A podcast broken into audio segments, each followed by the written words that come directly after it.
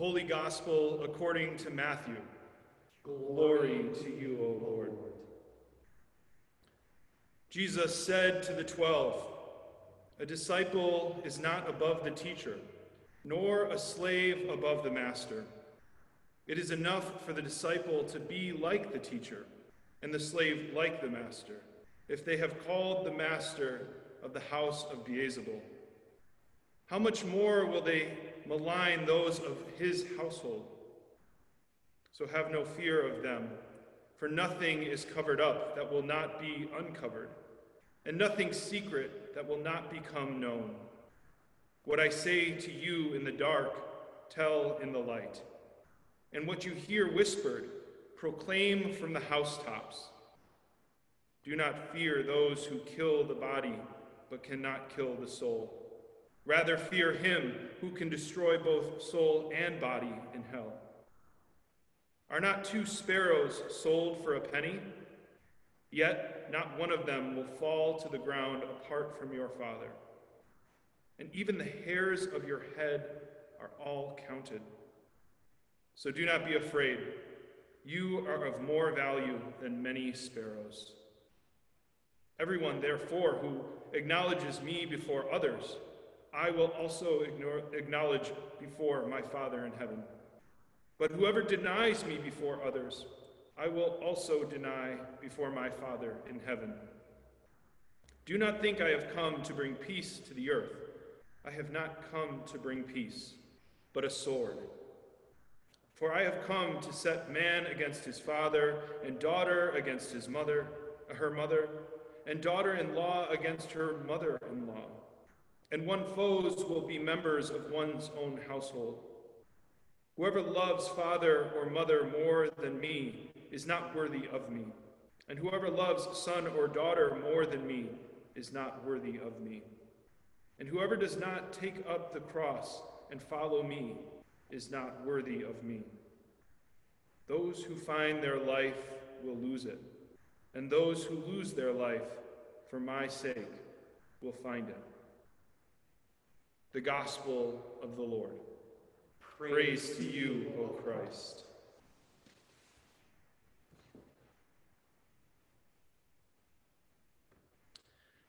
It may be Father's Day, and while all you dads out there are awesome and we have nothing but love for you, today instead we are going to focus our attention on a mother. And not just any mother, but a strong, resilient, steadfast mother named Hagar. But to any of you dads out there, I do hope you especially listen in. Because I think through honestly and directly focusing today on this story of Hagar, I believe we promote the best in fathers by calling out the brutal, patriarchal, racist, and classist conditions that Hagar was subjected to. Now, the story of Hagar, it's a story of slavery, a story of surrogacy, a story of status, and most of all, a story of survival. But what we heard today in our first reading from Genesis is actually the second of two dramatic desert stories of Hagar. The first occurs a bit earlier in the 16th chapter of Genesis.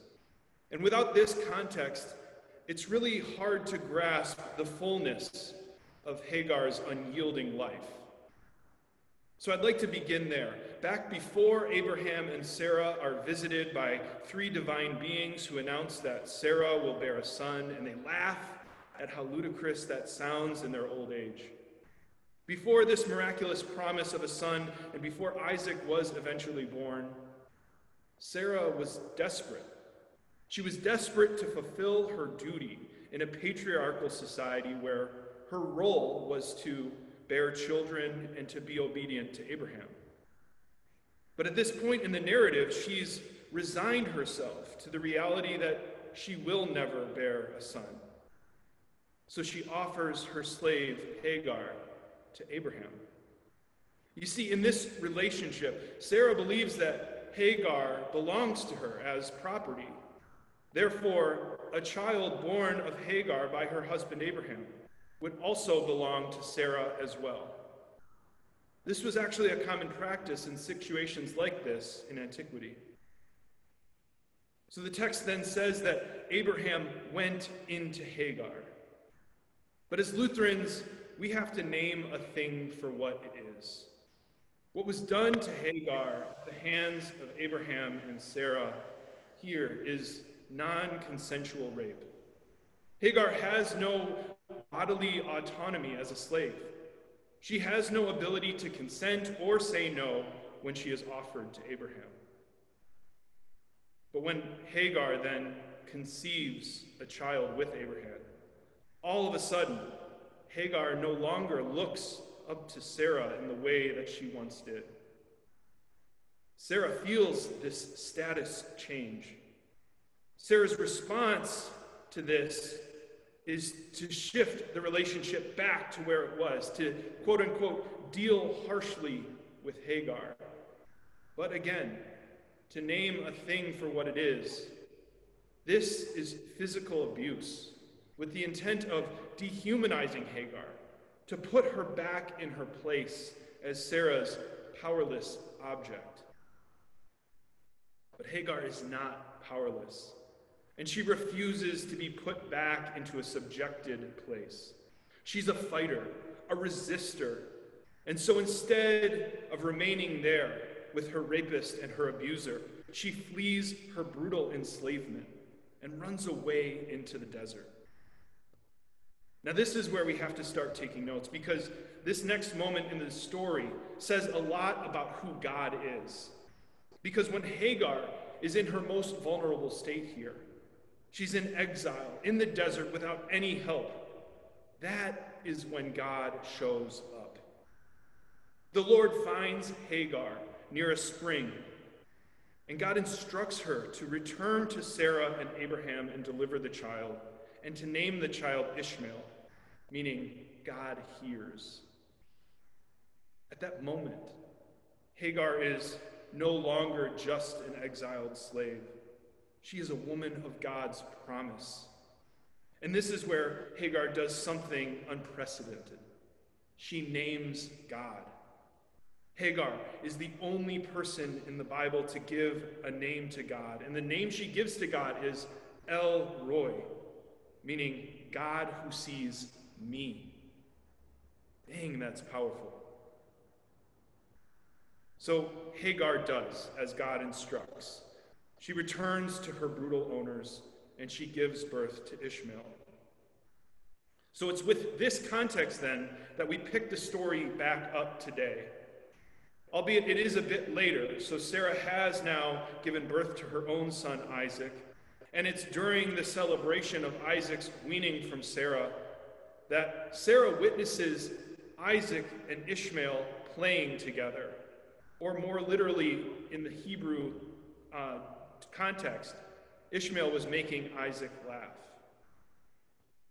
This sight, it incenses Sarah. She cannot bear the thought of Hagar's son Ishmael sharing the inheritance with her son Isaac. So she orders Abraham to send Hagar and Ishmael back into the desert.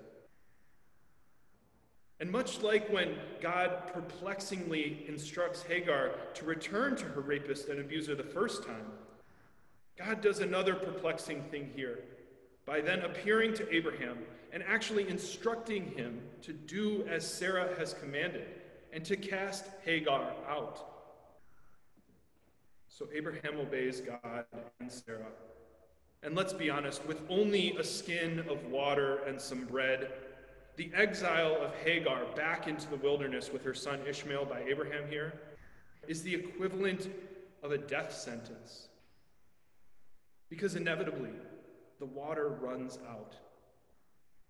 So instead of watching her son die of dehydration, Hagar casts Ishmael under a bush. And can you blame her? After all Hagar has had to endure, the last thing she needs is to be a witness to her son's death. So she even cries out to God, Do not let me look upon the death of a child. And she weeps.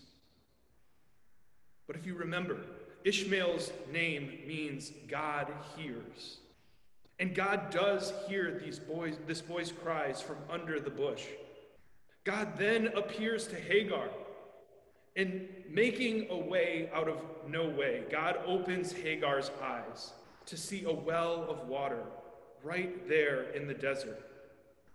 And she fills the skin with water and gives Ishmael a drink. Hagar and Ishmael then live out their lives in the wilderness. And Hagar eventually finds Ishmael a wife like herself from Egypt. Story, ultimately, God does provide what Hagar and Ishmael need. God gives them what they need to survive, but we can't go so far as to say that this is a story of liberation. There is no promised land, but Hagar does find a way to survive her enslavement and her wilderness experiences with God's help. Several scholars have searched for the answer as to why God does not liberate Hagar in the first place. But it's womanist theologian Dolores Williams who offers us a concept, a concept of survival theology, to allow us to begin to understand Hagar's wilderness experience and to give meaning to what seems on the surface to be Hagar's abandonment. Womanist theologians like Dolores Williams, they approach their theology from their intersectional experience of oppression as being black women. And for many womanist theologians like Williams, Hagar has been a cherished biblical character. Williams explains here the African American community has taken Hagar's story unto itself. Hagar has spoken to generation after generation of black women because her story has been validated as true by suffering black people. She and Ishmael together, as family, model many black American families in which a lone woman slash mother struggles to hold the family together in spite of the poverty to which ruling class economics consign it. Hagar, like many black women, goes into the wide world to make a living for herself and her child with only God by her side. You see, even though God does not deliver liberation, God provides survival techniques so that the oppressed can work towards liberating themselves. That means for those of us who are white like me, we too can find hope in the story of Hagar, that God hears us and sees us too. But we must not appropriate Hagar's story as our own. As tough of a pill as it is to swallow, we cannot locate ourselves in this story in the role of the oppressed Hagar. Instead, we must recognize that we are Abraham and Sarah, the story's oppressors. This is a reality we must take seriously and allow it to transform us into people of repentance for the sin of racism. This week, we had the opportunity to do just that. On Wednesday, we came together with many others from the ELCA and the African Methodist Episcopal Church.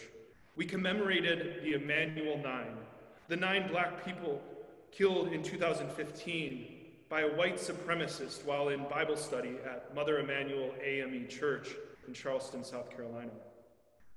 Just two days later, then, on Friday, we observed and celebrated Juneteenth, the day attributed to the moment that word finally reached Texas that slavery had been abolished two and a half years after President Lincoln's Emancipation Proclamation. These events are a reminder that there is work still to be done even now. 155 years after that first Juneteenth moment, and only five years since a white supremacist with an ELCA upbringing took the lives of nine sacred black siblings. We are still so far from a day when black lives will truly matter, especially the lives of black women who suffer from the intersecting marginalization of racism, sexism, and classism. In the murder of the Emanuel Nine, if it teaches us anything, that this murder was done at the hands of a former ELCA Lutheran. And that reveals to us that the sin of racism is much closer to home than many of us would like to admit. There is not a problem just outside of our beloved church, but it's within our church, and it needs to be dealt with and dismantled here first. And if Juneteenth can teach us anything, it's that even with the end of slavery, it did not actually end slavery. Emily Peacock, a professor at Denison University, she says, while slavery may be over, America has made many economic slaves of its people, and a vast majority of the black community is shackled by poverty and lack of opportunity. So, those who continue to be denied full and complete liberation and continue to experience this slavery by another name, they can find hope in the Hagar narrative because they can trust that God is a provider of all they need to survive and to help liberate themselves.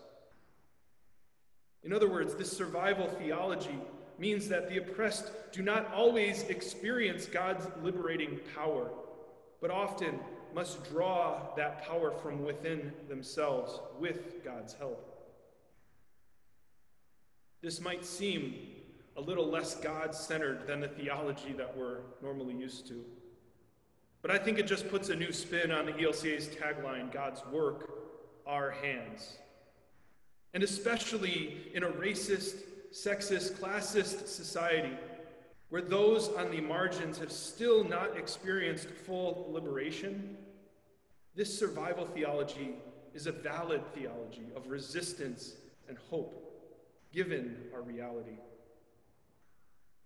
So, for our black sisters, may the powerful story of Hagar go with you.